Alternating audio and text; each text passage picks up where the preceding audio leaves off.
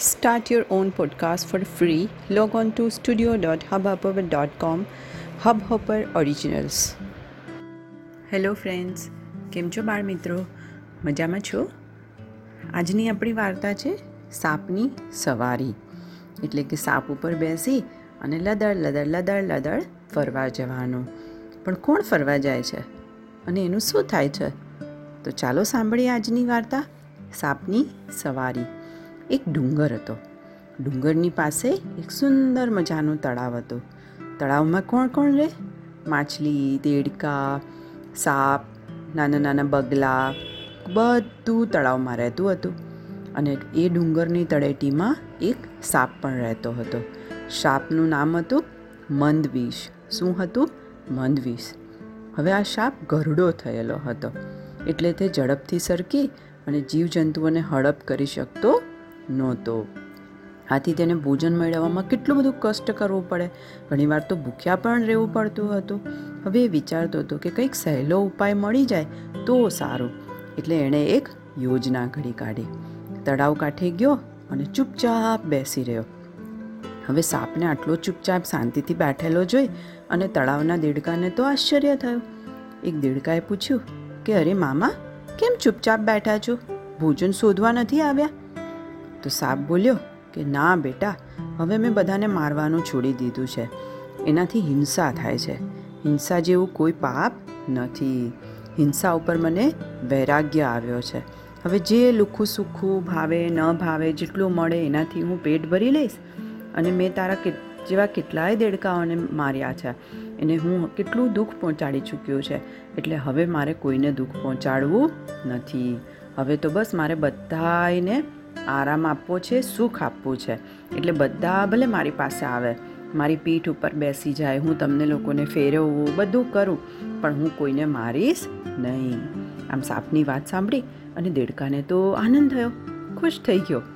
અને બધા તળાવમાંના દેડકાને જઈ અને હર્ષભેર એના રાજાને કીધું કે, મહારાજ, સાંભળો, એક આનંદની વાત છે. જે સાપ દેડકાને ખાઈ જતો હતો ને, એણે તો હવે પોતાની સરાવ, સવારી કરવાનું કીધું છે.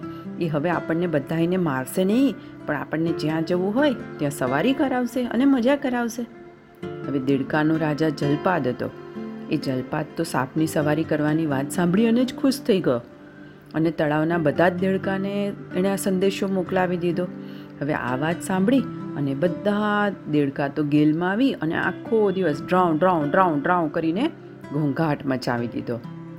હવે સાપની સવારી કરવા દેડકા તો બધા અધીરા બની ગયા. એ પહેલાં મને લઈ જાઓ પહેલાં મને લઈ જાઓ, એમ કરીને સાપને વિનંતી કરવા લાગ્યા. હવે બધા દેડકા સાથે જલપાદ તળાવના કાંઠે આવ્યો અને સાપના દર પાસે આવ્યો. સાપ તો ફેણ ઉપર ચડાવીને બેઠો હતો. એટલે બધા પ્રધાન મંત્રીઓ અને અધિકારીઓ આવ્યા. એ પછી બીજા કેટલાક દેડકા પણ સાપ ઉપર આવ્યા. અને એ બધા બેસવા માંડ્યા. હવે દેડકા સાપની ઉપર બેસવા માંડ્યા એટલે મન વિશે હળવે હળવે ચાલવા માંડ્યું. હવે જે દેડકાને સાપની પીઠ ઉપર ચડવા ન મળ્યું, એ બધા તો કૂદા ખુદ કરતા સાપની પાછળ દોડવા માંડ્યા. હવે ફેણની સુવાળી અને શીતલ ગાદી ઉપર પેલો જલપાત જેમ જેમ સાપ ડોકો લાવતો જાય, એમ એમ મજા કરતો જાય. બધાને બહુ મજા આવી ગઈ. હવે તળાવના કાદવ, ખાડા ટેકરા, એ બધાની ઉપર જે દેડકાઓ ફરતા હતા એ બધાને તો આ સાપની ઉપર આમ એકદમ સરકવાની એવી મજા આવી ને કે જાણે આવી રીતે પહેલી વાર બેઠા હોય અને જેમ ખુશ થઈ ગયા હોય અને આનંદનો અવસર બની ગયો હોય, એમ બધા જલસા કરવા માંડ્યા.